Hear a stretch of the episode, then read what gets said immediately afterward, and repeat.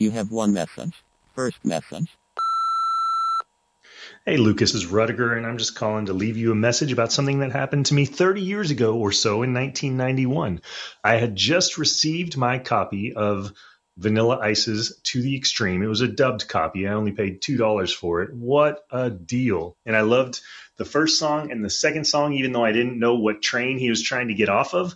But my jam was the third song. It was called Hooked.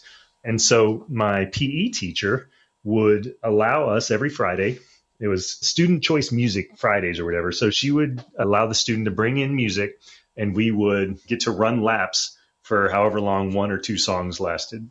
And so I brought it into her. Normally she would listen to them first, but she didn't listen to this one first. And I had it queued up for Hooked.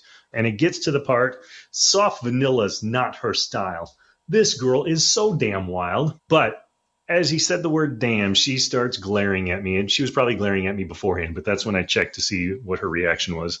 And she hightailed it to another room where the tape deck was and hit stop.